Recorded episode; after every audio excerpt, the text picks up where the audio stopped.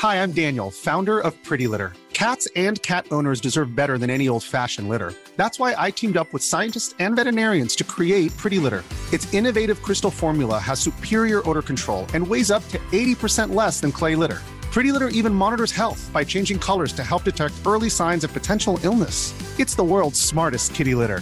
Go to prettylitter.com and use code ACAST for 20% off your first order and a free cat toy. Terms and conditions apply. See site for details. Hiring for your small business? If you're not looking for professionals on LinkedIn, you're looking in the wrong place. That's like looking for your car keys in a fish tank. LinkedIn helps you hire professionals you can't find anywhere else, even those who aren't actively searching for a new job but might be open to the perfect role. In a given month, over 70% of LinkedIn users don't even visit other leading job sites. So start looking in the right place. With LinkedIn, you can hire professionals like a professional. Post your free job on linkedin.com slash achieve today.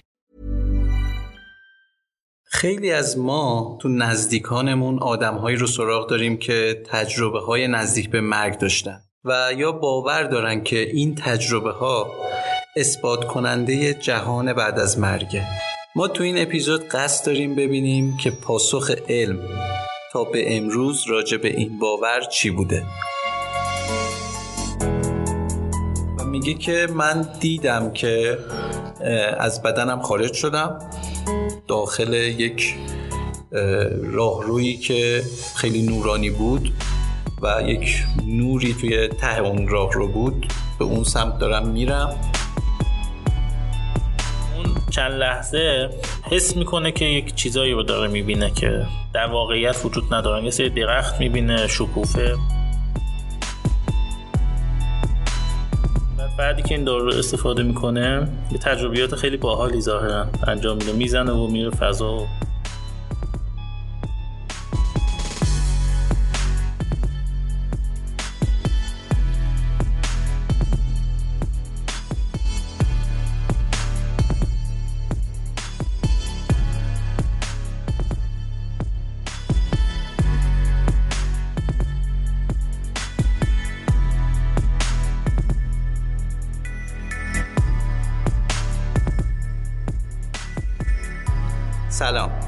مجتبام و من امیر.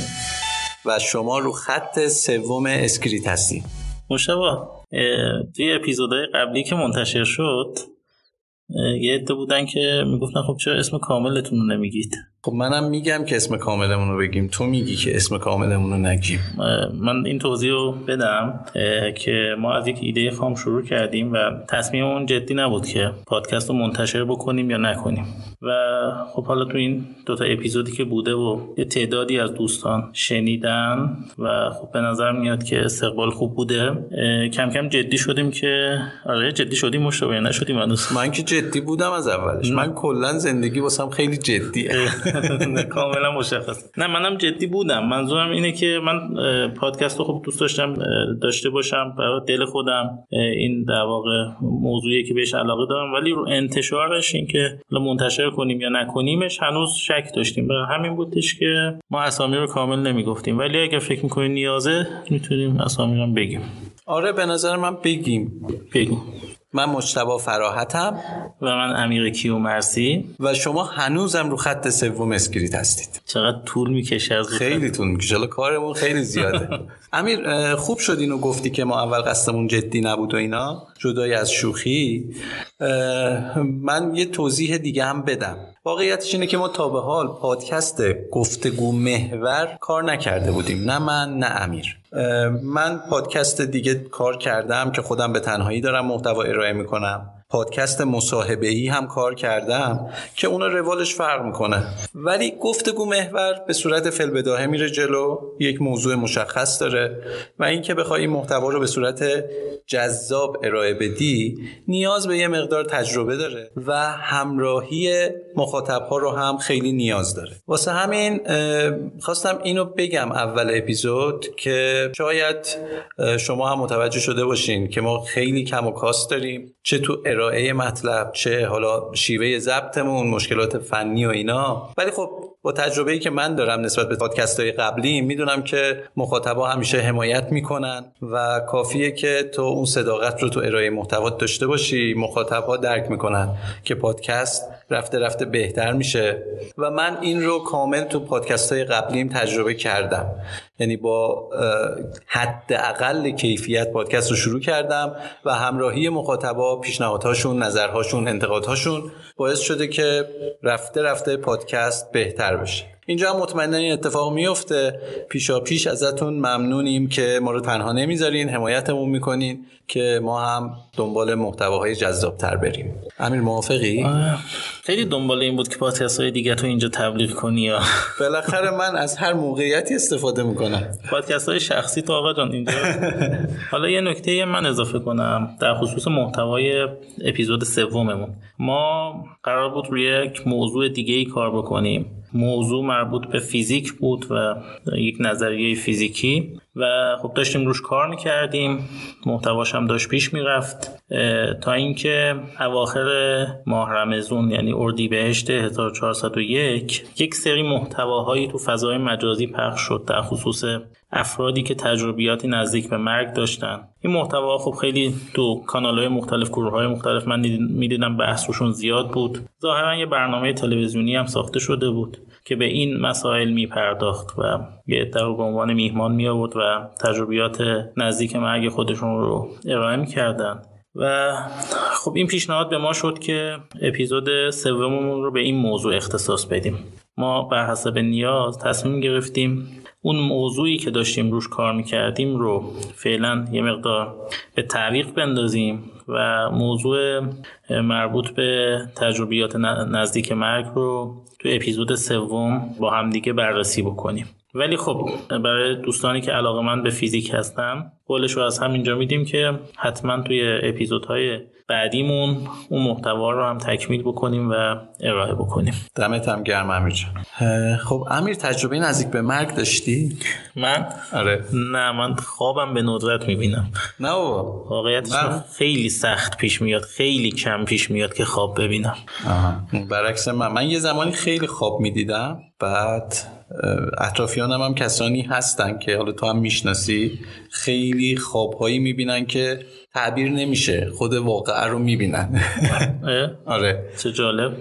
و حالا نمی‌دونم این قضیهش چیه چه جوریه. ولی خب می‌تونیم یک بعدها خیلی بعدها الان ندیگه الان فکر کنم خسته شدیم راجع به این قضیه زیاد کار کردیم. یک اپیزودم راجع به خواب داشته باشیم. آره چرا که نه حتما. رویا و خواب و این چیزا. بله. تو چی؟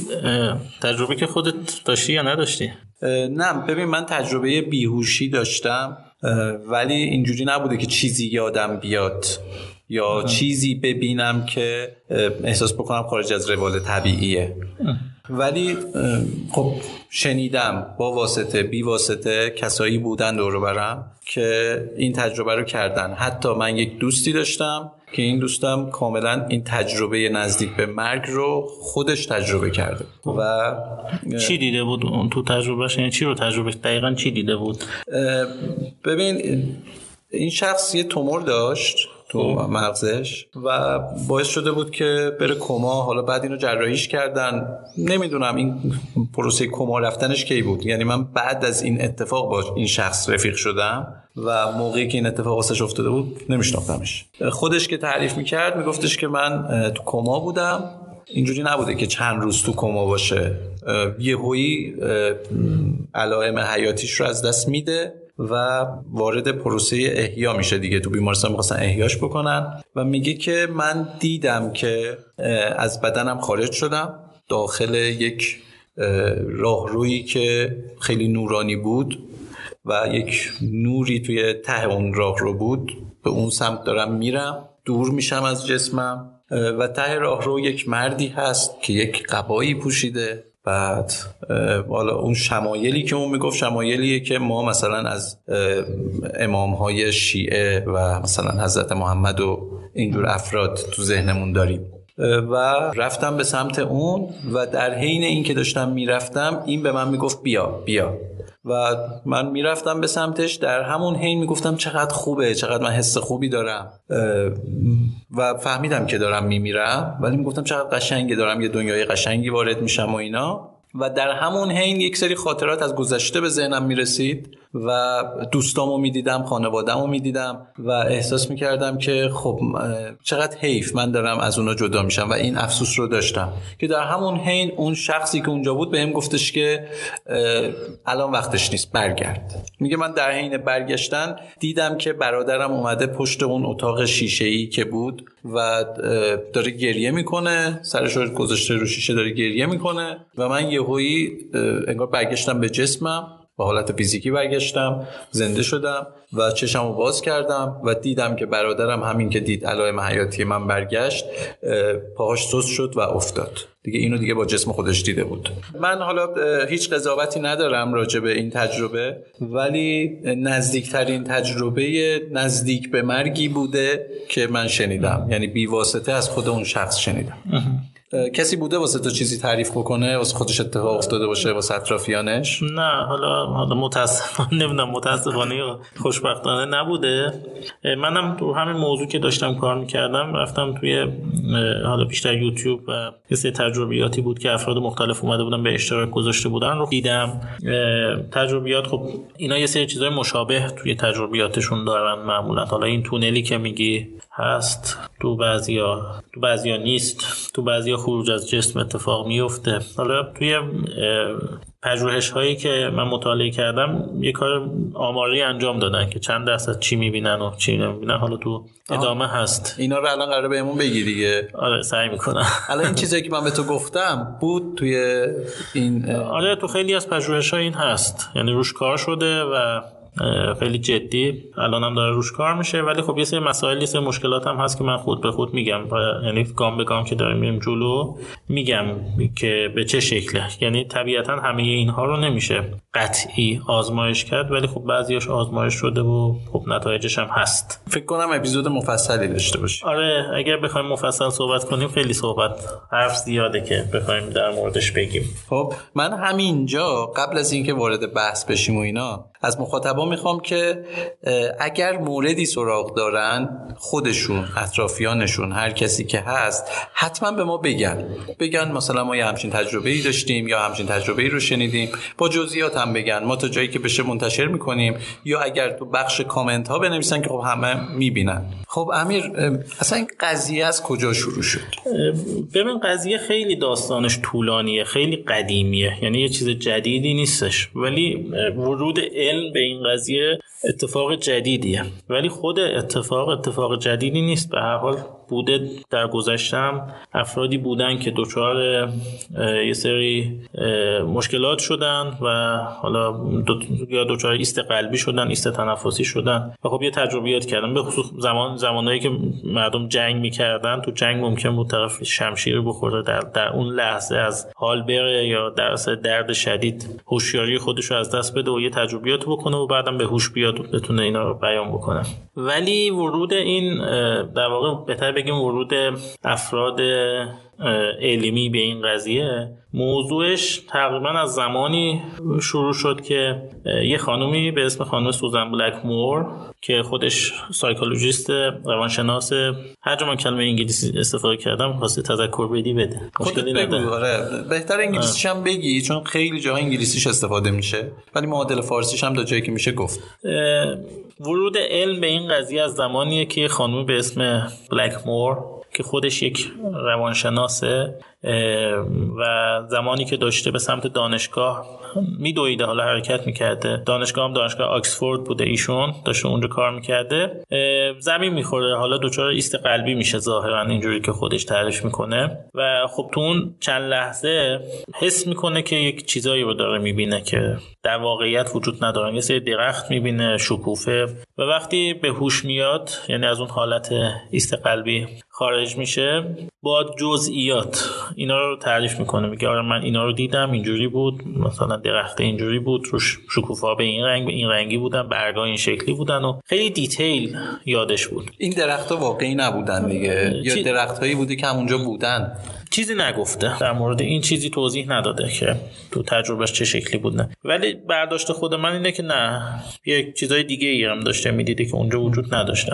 من فکر کردم شاید اون تو اون محیطی که این اتفاق افتاده اون محیط رو داشته جزئیاتش رو می‌دیده. مثلا درخت ها شکوفه دارن شاید تو حالت طبیعی آدم مثلا به اون دقت نبینه ولی تو اون حالت داشته مثلا دقیق. نه نبوده. اینجوری اون در واقع اینجوری که خودش توضیح میده این این چیزی که شما میگی نبوده. یه, یه چیزای دیگه ای رو هم داشته می‌دیده ایشون. یه بیس اعتقادی هم داشتن. و وقتی به هوش میاد و حالا نگیم به هوش میاد چون از هوش که نرفته بوده ولی خب وقتی به شرایط عادی برمیگرده میگه که بله من تجربه کردم رفتم برای چند لحظه. مردم روحم از جسمم جدا شد و خب یک تجربیاتی رو به دست آوردم که خیلی عجیب بود برام. و خب من که یک پژوهشگرم بیام روی این موضوع کار بکنم. چه بهتر که روی این موضوع کار بکنم که خودم هم تجربهش رو داشتم و اعتقادم دارم به این قضیه کار می‌کنه. این اتفاق کی میفته این اتفاق 1987 میفته و ایشون از همون سال شروع می‌کنم روی این موضوع کار کردن و یعنی سال 1364 نه 65 و 66 60 آها 87 آره 66 حالا تقریبا از 65 بوده. و ایشون میگه که من هرچی بیشتر روی این موضوع رفتم و کار کردم بیشتر به این نتیجه رسیدم که این اتفاق خارج از مغز انسان نمیفته یعنی تمامی اون وقایعی که دارن اتفاق میفتن داخل مغز انسان اتفاق میفته و نماد بیرونی نداره.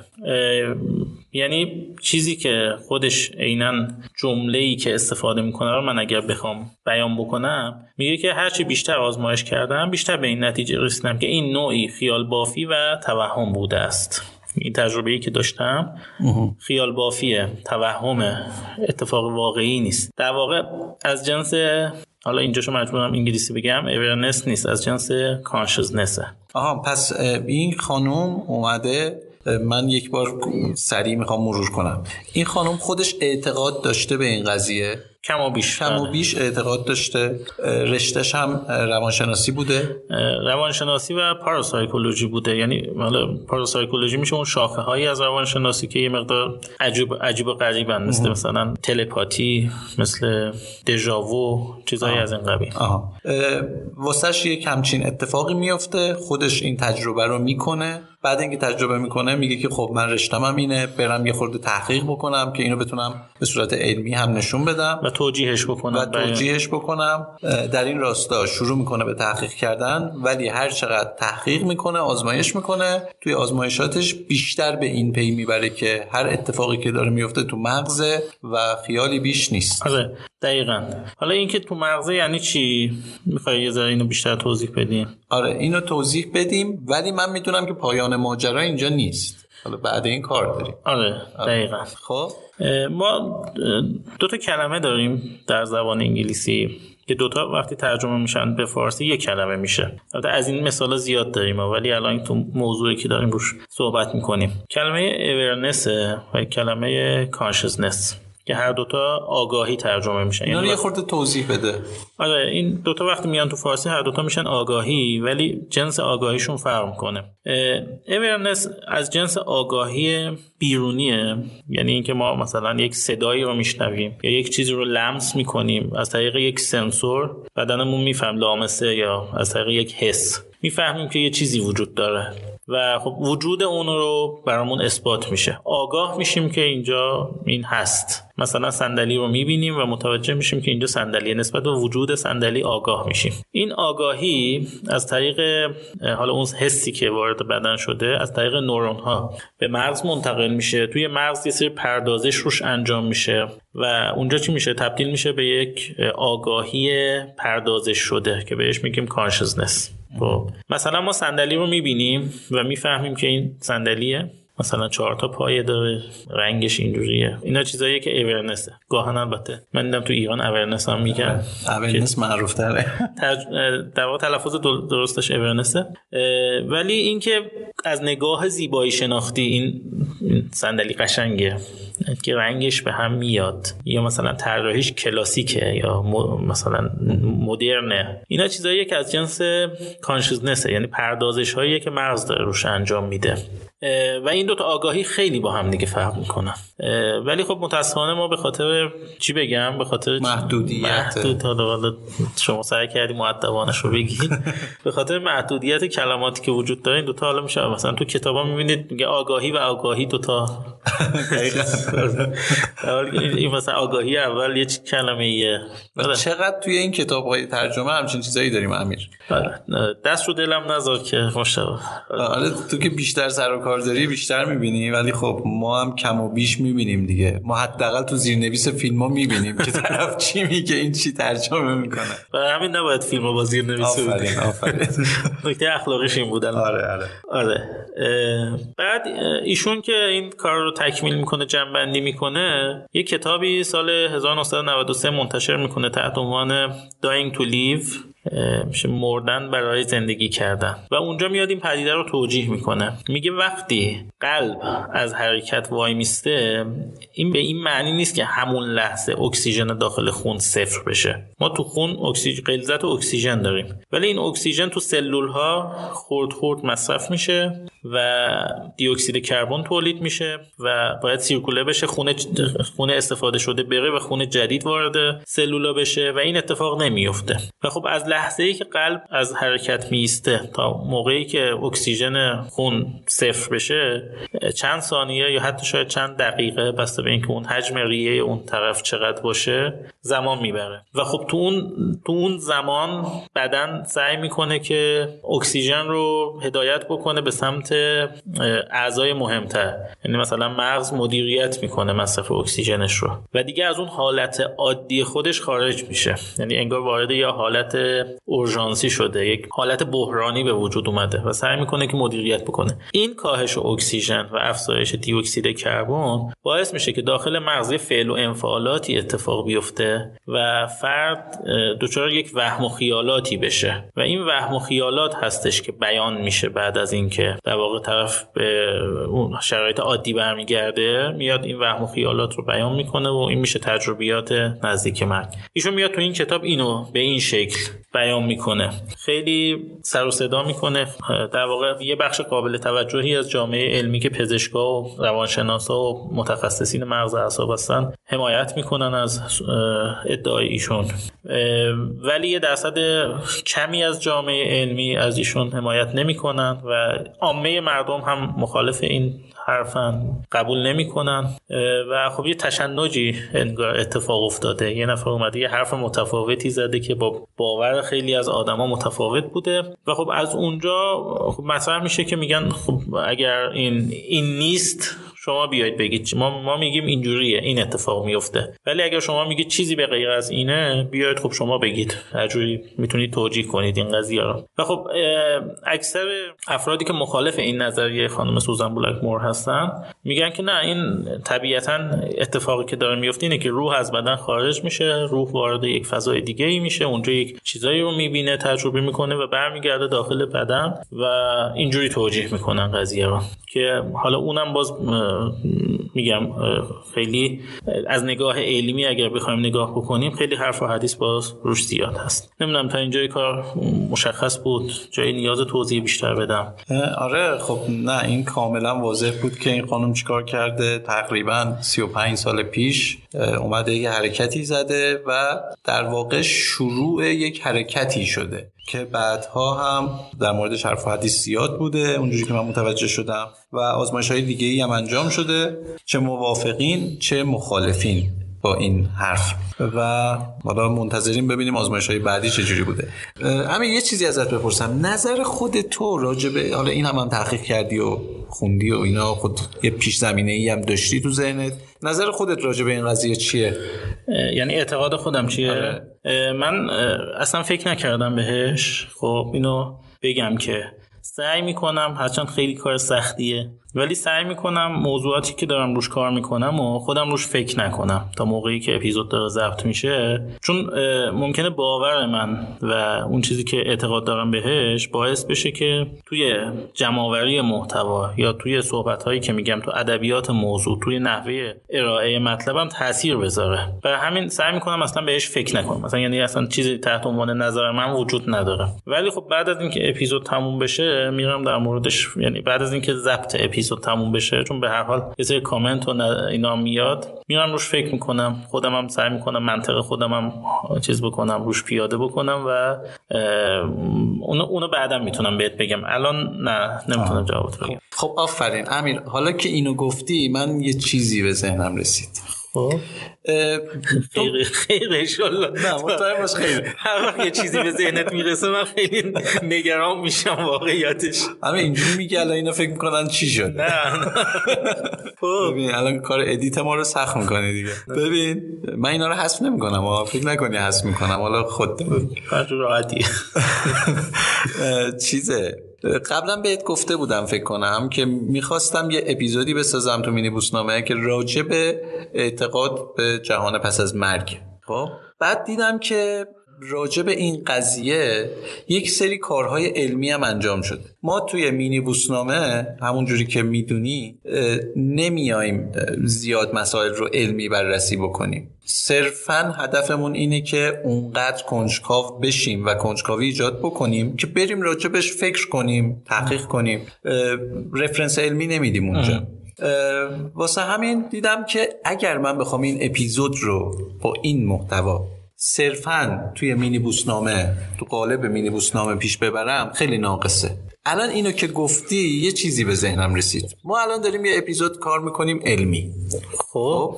که حالا نتیجهش قرار چی بشه باش کاری نداریم. خب این علمم تا این لحظه داره میگه دیگه چی بوده. حالا بعدها شاید نظرش تغییر بکنه. اینجا جلوی مخاطبا به من قول میدی که یک دونه اپیزود هم حالا چه به صورت لایو چه به صورت کلاب‌هاوس چه حالا توی کست باکس هر جایی با همدیگه یه گفتگو داشته باشیم و نظرهای شخصیمون رو بگیم راجع به این موضوع. کاش پادکست تصویری بود. الان من مخاطبین قیافه من رو می‌دیدن چه شکلیه. بعد یه چیزی هم بگم. ما این اولین اپیزودمونه که داریم حضوری ضبط می‌کنیم و بقیهش اینترنتی بوده. باشه من اگر فکر کردم و به جنبندی رسیدم با کمال میل البته باید مینی بوسنامه حق و زحمه ما رو پرداخت می‌کنه دیگه درسته؟ بله بله پرداخت می‌کنه. اونجا شما ناهارم می‌دید ما ناهارم میدیم یارانه هم زیاد می‌کنیم. خوبه پس من حتما, حتما.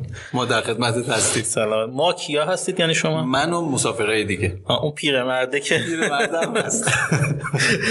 من در واقع از ناهار صرف نظر می‌کنم. نه نه نه. اون پیر با اون پیرمرده ناهار خوردن خودش جذابیت دیگه ای داره. خب باش ما در خدمتیم. چقدر تبلیغ پادکست های خودتو می‌کنی اینجا بابا من و تو نداریم که همیشه آره. باش. خب برگردیم برگردیم دیگه. موافقی؟ آره، برگردیم. برگردیم آره. این من یه توضیحی هم باز بیشتر بدم. این خانم بلکمور که کتاب داینگ تو لیو دو نقطه نیر دث experiences رو در واقع اومد تعلیف کرد. اولا اینکه این near death, experiences NDE از این به بعد ما برای اینکه صحبتمون هم یه ذره ساده تر بشه به جای استفاده از واژه تجربیات نزدیک مرگ دیگه از NDE استفاده می‌کنیم که ساده تر لغت معروفی هم هست. بله, بله. خیلی اصطلاح معروفی NDE دوم اینکه خب ایشون اولا بریتانیاییه تا همین جای کار شک و شبهه روش هست. خب به هر حال بریتانیایی می‌دونیم چیزای عجیب غریب خیلی کار می‌کنن. گاهن هم تو علم نظریه هایی رو مطرح کردن که اون نظریه ها درست نبوده. کلا تو شبه علم و آره. اینجور چیزا ید طولایی بله بله. دوم من خودش پاراسایکولوژیسته گفتم. که خب اینم بازی مهمه مسئله سوم من سخنران بسیار قهاری سخنرانیاش تو یوتیوب هست. دست به نوشتنش هم خوبه. خوب می نویسه چند تا کتاب پرفروش داره. جزو کتابای پرفروش آمازون بوده. مثلا کتاب A Short Introduction رو ایشون تعلیف کرده که جزو کتابای خیلی پرفروشی است یا کتاب دم موشین رو ایشون در واقع تعلیف کردن. مم به معنی پستان دارم بله. مم آره. مم بله. تعلیف کردن. خب این نظریه مطرح میشه که شاید ایشون خیلی تو کتابش به اندازه ای که باید و شاید سند علمی نیاورده. حالا یه سری تحلیل ها یه سری نظریه ها و یه سری نکاتی رو مطرح کرده که یه بخشش هم احتمالا درسته. ولی خب طبیعتا می‌تونه بین این همه صحبت یه چهار تا چیزی هم قاطی بکنه که بیس علمی نداشته باشن. درسته خیلی از پزشکان هم ازش حمایت کردن و از صحبت ایشون حمایت کردن ولی خب اونا به شخصی که نرفتن آزمایش بکنن. کتاب رو مطالعه کردن به نظرشون منطقی اومده. از اینجای کار به بعد یه سری پژوهش های دیگه ای انجام شده که در تایید صحبت های خانم سوزان بلک مور بوده. و من سعی کردم اونا رو خیلی بهش نپردازم. چون این الان نظریه سمت در واقع مخالف خروج روح از بدن مشخصه چیه دیگه. خیلی شفاف میگن آقا این اکسیژن و دی اکسید کربن از این صحبت ها. بقیه هم که اومدن اینو تایید کردن. چیز اضافه تری نداشتن بگن. یعنی در واقع من یه جمع بکنم. تو سراغ آزمایش هایی که میگن این یک پدیده فیزیکیه و کار مغزه نرفتی. سراغ آزمایش هایی رفتی که می‌خوان ثابت بکنن این یک پدیده ما برای جسمه حالا نه به این شدت خب؟ یعنی صفر و یک نیست دیگه. یعنی آره اینجوری آره. نیست که یه نفر بگه آقا قطعا این غیر فیزیکیه. یا یه نفر بگه که قطعا فیزیکیه. اینجوری نبوده خیلی از پژوهش‌ها. البته اون ورش بوده ها. اون وری که میگن آقا این یک پدیده فیزیکی بیولوژیکیه که داخل مغز اتفاق میفته رو صراحتا گفتن. ولی خیلی من سرچ زدم و بیشتر رو پژوهش هایی برم که اینو نقض بکنن یعنی گفته کتاب Dying to Live رو بیان نقض بکنن. بیشتر دنبال این تیپ هدفشون این بوده آره. بیشتر. بیشتر من دنبال این تیپ پژوهش ها بودم. و قطعا ممکنه search های منم ناقص بوده باشه. اگه دوستان پژوهش دیگه ای پیدا کردن که من احیانا به چشمم نخورده و مخالف این صحبت بوده یعنی مخالف صحبت خانم سوزان بلک مور بوده رو بفرستم ما خوشحال میشیم. بررسی می‌کنیم و حتما حالا سعی می‌کنیم تو اپیزود یا اپیزودهای بعدی بهش بپردازیم. ولی تا جایی که من پیدا کردم یه چند تا کار بود یه چند تا پژوهش بود که بهش پرداخته بودن رو من جمع کردم و سعی کردم اینجا بیارم در موردشون صحبت بکنیم. خب فکر کنم از اینجا به بعدش جالب تر بشه دیگه. میریم ببینیم چه آزمایش هایی کردن و آره. من اینم بگم مقاله فقط اون نتایج یا یک سند علمی فقط اون نتایجی که به شکل نمودار و جدول و اینا ارائه میشه نیست. خیلی وقتا لحن نویسنده خیلی چیزا رو نشون میده. یعنی تو بعضی از پژوهش‌ها لحن نویسنده یه جوریه که از همون اول کار معلومه که این آدم تصمیم خودش رو گرفته می‌دونه نتیجه آزمایش چیه فقط اینو می‌خواد با یه سری عدد و رقم و اینا نشون بده اثبات کنه. همونطور که تو هم گفتی گفتیم که مقالات و کارهای پژوهشی که بعدش انجام شد یه مقدار زیادیش باز دوباره در اثبات حرف خانم سوزان بلک مور بوده و من خیلی سعی کردم وارد اونا نشم.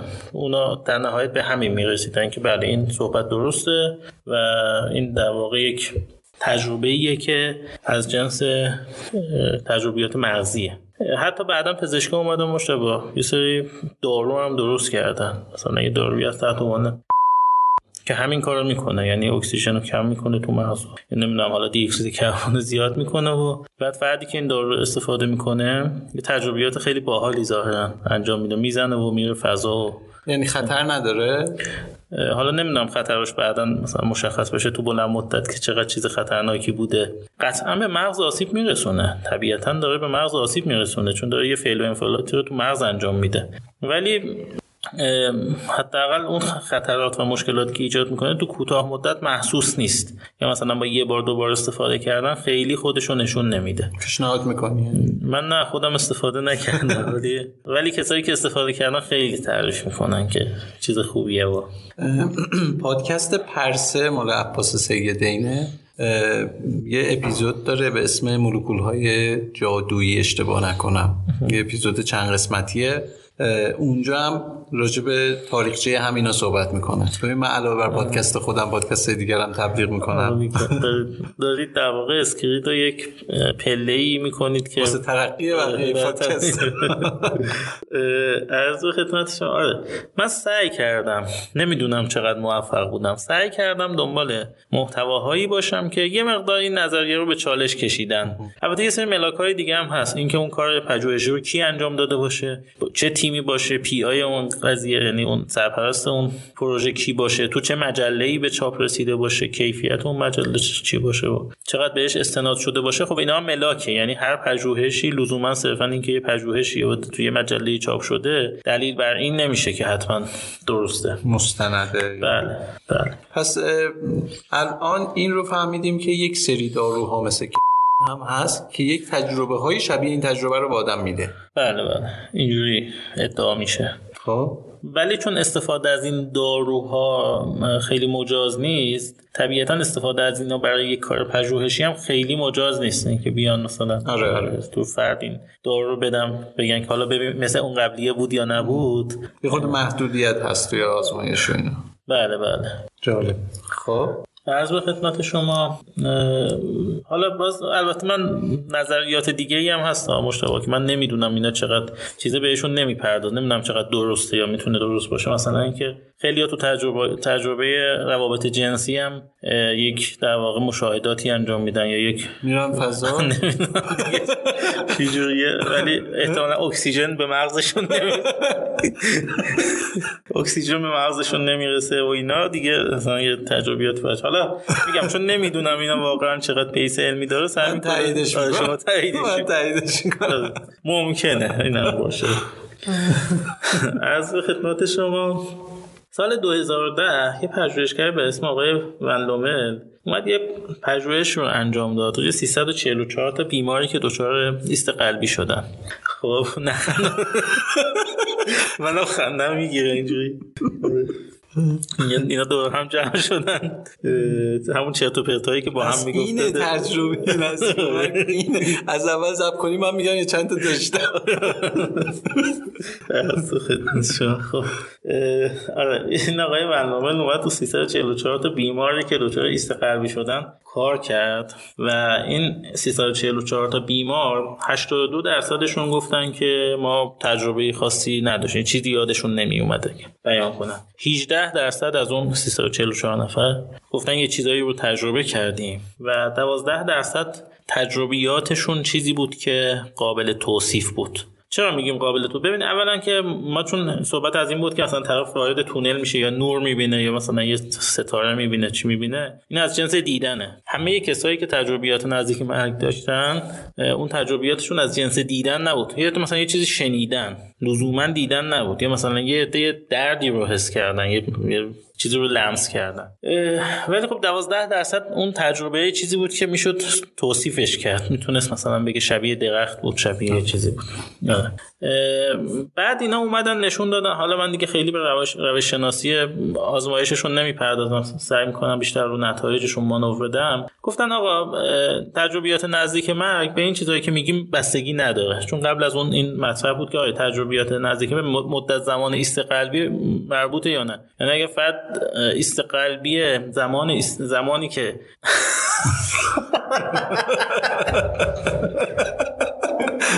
Sen de ona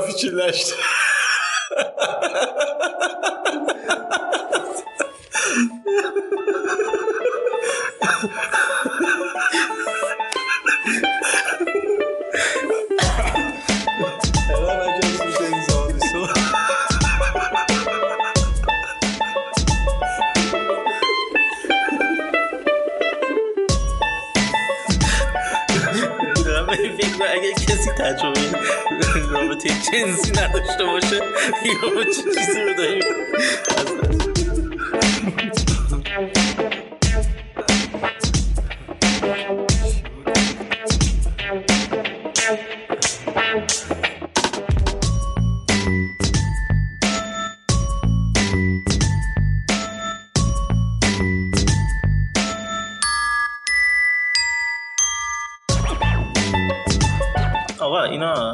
نشون دادن که تجربیات نزدیک مرگ به این پارامترهایی که میگم بستگی نداره. اولا به مدت زمان طول زمان استقلبی ربطی نداره. به داروهایی که این افراد مصرف کردن ربطی نداره. و به, و به ترس از مرگ قبل از ایست قلبی هم ربطی نداره. چون این نظریه مطرح بود که مدت زمان ایست قلبی آیا تاثیر داره؟ یعنی اگر مثلا طرف طول زمان ایست قلبیش طولانی تر باشه یا کوتاه باشه رو تجربه که می‌کنه تاثیر داره. یا دارویی که خورده آیا می‌تونه تاثیرگذار باشه؟ نشون دادن نه. اینکه مثلا زمان ایست قلبی طولانی باشه یا کوتاه باشه خیلی تاثیری نمی‌ذاره. داروی مصرفی خیلی تاثیر نمی‌ذاره و ترس از مرگ هم اونجا خیلی تاثیرگذار نیست. ولی از طرفی هم نشون دادن به سن طرف بستگی داره به جنسیت اون فرد بستگی داره و مهمتر از همه به نحوه تعریف NDE که NDE رو با چه پارامترهایی بخوایم بسنجیم؟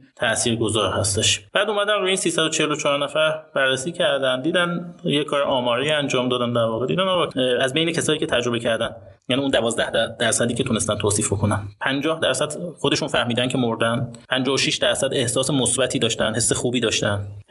24 درصد خروج از جسم رو تجربه کردن. 31 درصد از تونل رد شدن. 23 درصد نورهای رنگارنگ مختلف دیدن. 29 درصد آسمون پر از ستاره دیدن 32 درصد بقیه افرادی که فوت کرده بودن رو دیدن. و یا حالا باشون صحبت کردن یا دیدن که آره، یه نفر دیگه هم مثل ایشون هست. 13 درصد زندگی در واقع خاطرات زندگیشون رو مرور کردن. و 8 درصد هم یک مرز یا دیواری رو بین خودشون دیدن. که مرزی چیزی وجود داره. بین خودشون؟ یعنی 13 درصد انگار داخل یک حصاری به گیر افتادن. مثل یه زندانی خودشون. یک, آره، یک دور خودشون یک حصاری دیدن. چند تا نکته بسیار تامل برانگیز در خصوص این پژوهش وجود داره که من اینجا ذکر می‌کنم. نویسنده میاد میگه که درسته که این بیمارا همشون از نظر کلینیکی مرده بودن. یعنی چی از نظر کلینیکی مرده بودن؟ یعنی علائم حیات نداشتن. یعنی قلبشون از کار افتاده بود و علائم حیات نداشتن. پس چرا یه اقلیتشون NDE رو تجربه کردن؟ یعنی 12 درصد از حالا 18 بگیریم 18 درصد از کل تونستن تجربه کنن. اگر کاهش اکسیژن اگر افزایش دی اکسید کربونه چرا فقط 12 درصد تجربه کردن یا 18 درصد چرا بقیه تجربه نکردن؟ بعدشون میاد میگه که احتمالا فقط این فاکتورهای فیزیکی یا فیزیولوژیکی نیستن که تاثیر دارن. یه سری فاکتورهای دیگه هم هستن یه سری عوامل موثر دیگه هم هستن ولی هیچ اشاره‌ای نمی‌کنه که اون عوامل چیه میگه احتمالا به جز عوامل به جز اکسیژن بحث اون فعل انفعالات که توی مغز اتفاق میفته یه سری چیزای دیگه هم وجود دارن. بعد میاد میگه که یه در واقع شک و شبهه دیگه رو هم به وجود میاره. میگه اگر موضوع وهم و خیالات ذهنیه چرا پارامترهای سایکولوژیک مثل ترس. در ایجاد این موضوع موثر نبوده. اگر اگر وهمه خب معمولا ترس اینجوریه که باعث میشه وهم بیشتر هم بشه. خب چرا تاثیر نداشته؟ یا تاثیرش قابل توجه نبوده؟ ولی خب باز در واقع دلیل محکمتری هم نداره که حالا خب اگر عوامل بجز عوامل فیزیولوژیک چیه چیز دیگه هم هست خب شما چی میگی؟ مثلا نظر چیه؟ در مورد این صحبت نمی‌کنه یعنی تنها عامل که به ذهنش می‌رسه هم یعنی بررسی میشه و مطرح میشه همین مدت زمان است قلبیه ترس سن در واقع آره اینا کار البته بگیم اینا کار آماری کردن. کار در واقع پژوهش فیزیولوژیکی انجام ندادن. ولی گفتن تو آمار ما اینو داره نشون میده که آره این سه تا عامل بیشتر تاثیر گذارن تا مثلا ترس اینا.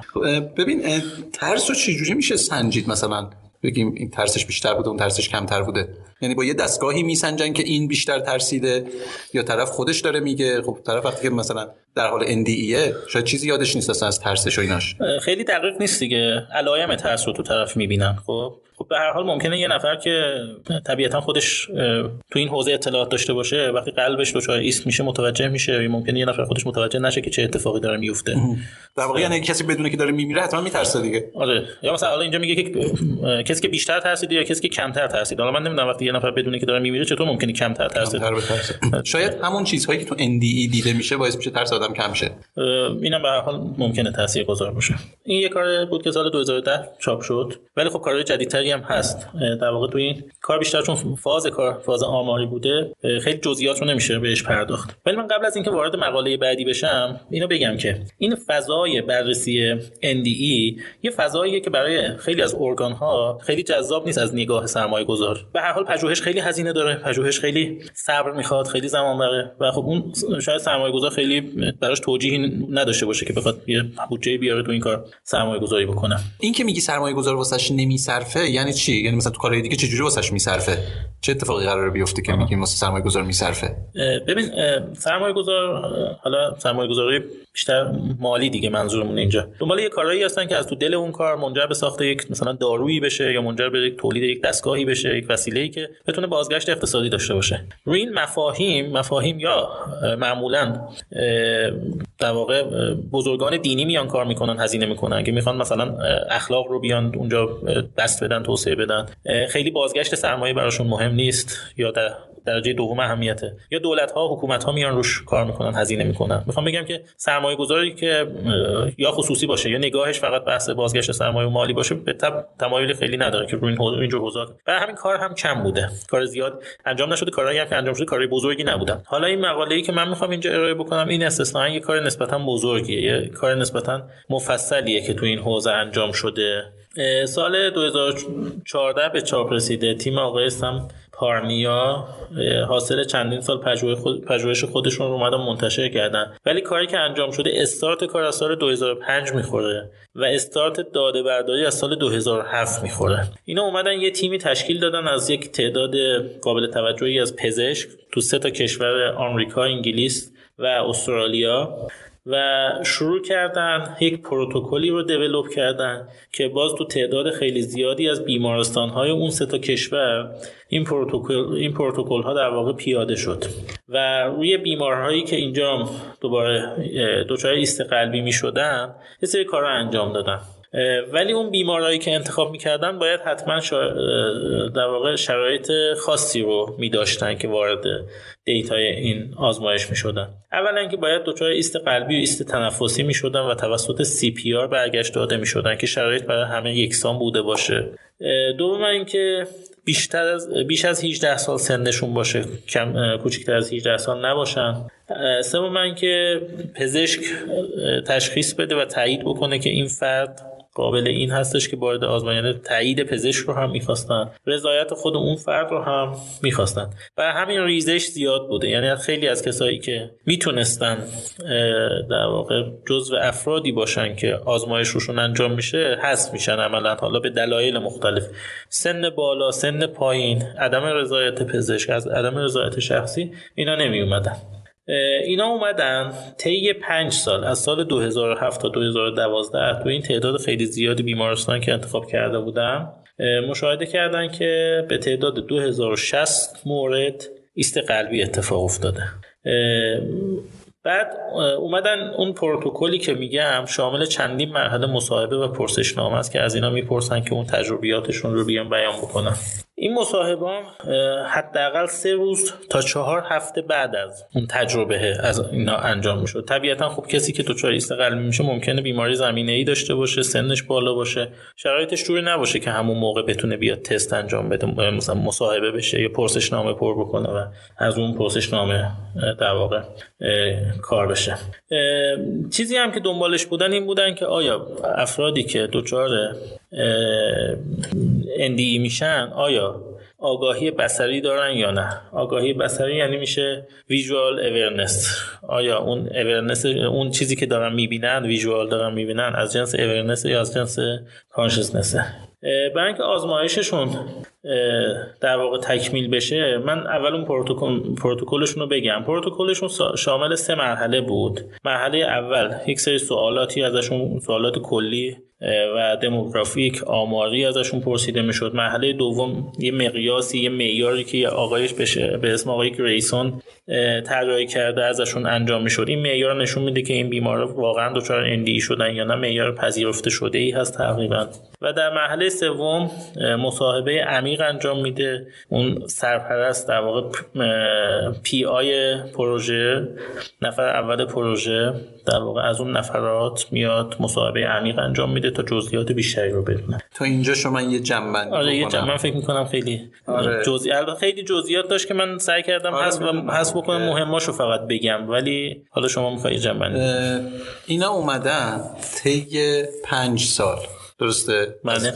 طی پنج سال بیمارهایی که دچار ایست قلبی شدن و یک سری علائم خاص رو داشتن قربال کردن و تو فاصله بینه حالا این قربال شدن یه سری آیتما داشته دیگه مثلا توی بازه سنی خاص باشن. بعد مثلا شرایطشون اینجوری باشه ایست قلبیشون مدت زمانش اینجوری باشه. اینا رو همش رو قربال کردن که تقریبا موردها شبیه به هم باشن.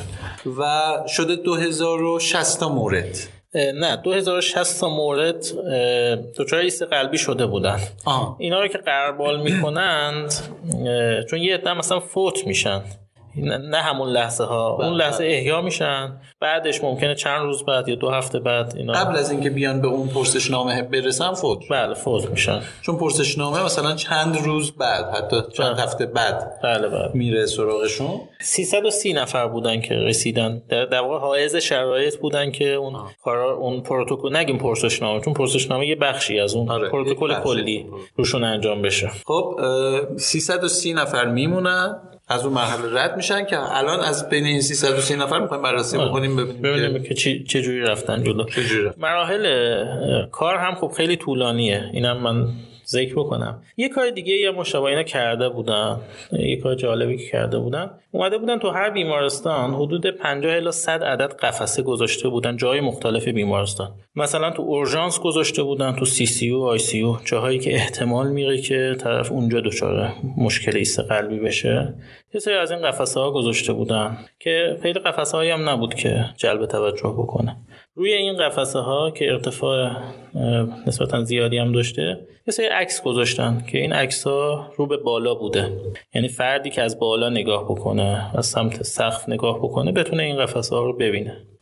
این عکس هایی که رو قفسه ها قرار گرفته رو ببینه. ولی فردی که حالا در واقع از بالا نگاه نمی‌کنه حالا رو تخت دراز کشیده یا ایستاده حتی یا نشسته رو تخت نتونه اینا رو ببینه. یه سری تصاویر هم بودن که زیر قفسه ها نصب شده بود. این تصاویر هم که از زیر نصب شده بود اصلا علاوه بر اینکه تصویرش فرق کرده شکل هندسیش هم فرق کرده. این تصاویر مثلثی بودن و از پایین نصب شده بودن. که افرادی که از پایین نگاه می‌کنن اینا رو ببینن. یعنی اون اونایی که رو به بالا بودن رو افرادی که از پایین نشسته بودن یا دراز کشیده بودن نتونن ببینن. اینم یه کار دیگه ای بود که انجام داده بودن. یعنی در واقع یک سری قفسه نزدیک به سقف نصب شده که بالای اون قفسه یه سری عکس گذاشته شده رو به سقف. پایینش هم یه سری عکسای دیگه. بالایی ها مثلا دایره که توشون عکس مثلا یه خانومه پایینی ها مثلثن که مثلا توش عکس یه آقاه.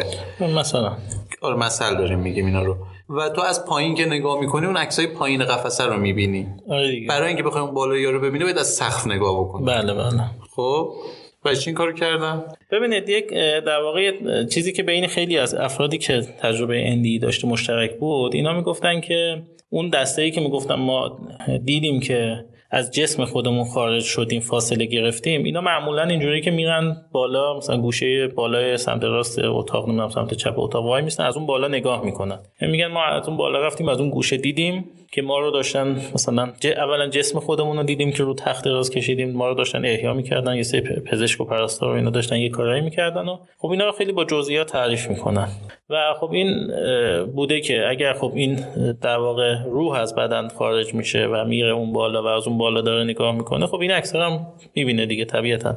البته طراحی آزمایش اینجوریه که اگر روح از بدن خارج بشه بره از اون بالا این عکسایی که از به سمت بالا هست رو ببینه اثبات این هست عملا اثبات این قضیه هست که بله دیگه بالاخره داره روح خارج میشه و میره و اینا رو می‌بینه. ولی اگر نبینه اتفاق خاصی نمیشه یعنی اثبات چیز خاصی نیست. خب یعنی این این آزمایش یه جوری طراحی شده که اون صحبت های من حس می‌کنم بیشتر بحثایی که پزشکای دیگه دارن رو نقض بکنه. ولی خب اگر نبینه که خب چیزی آره. اثبات نمیشه بیشتر که. خواسته بگی که دیدین می‌بینه؟ آره می‌بینه. چون اگر نبینه میگیم خب شاید از این گوشه وایستاده. آره. مثل اینه که مثلا تو درای ماشین تو باز می‌ذاری و کسی نمیاد چیزی به دزده. اثبات این نیستش که تو جامعه دزد وجود نداره.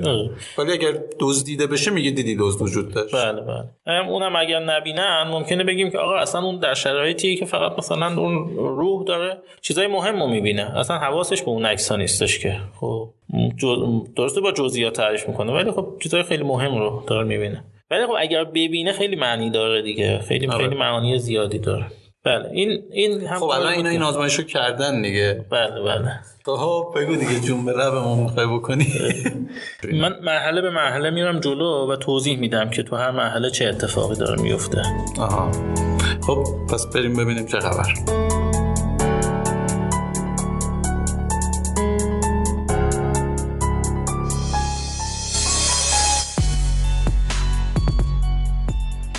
که این اپیزود محتواش خورده مفصل بود. ما هم زیاد راجبش صحبت کردیم و بحث کردیم. تصمیم گرفتیم که این اپیزود رو دو قسمتی بکنیم که هم حوصله شما زیاد سر نره همین که هم محتوا رو بتونیم زیاد از سر و تهش نزنیم دیگه. حق مطلب رو ادا بکنیم. قسمت دوم این اپیزود یکی دو روز بعد همین اپیزود منتشر میشه و شما می‌تونین ادامه این اپیزود رو هم تو قسمت بعدی بشنوید.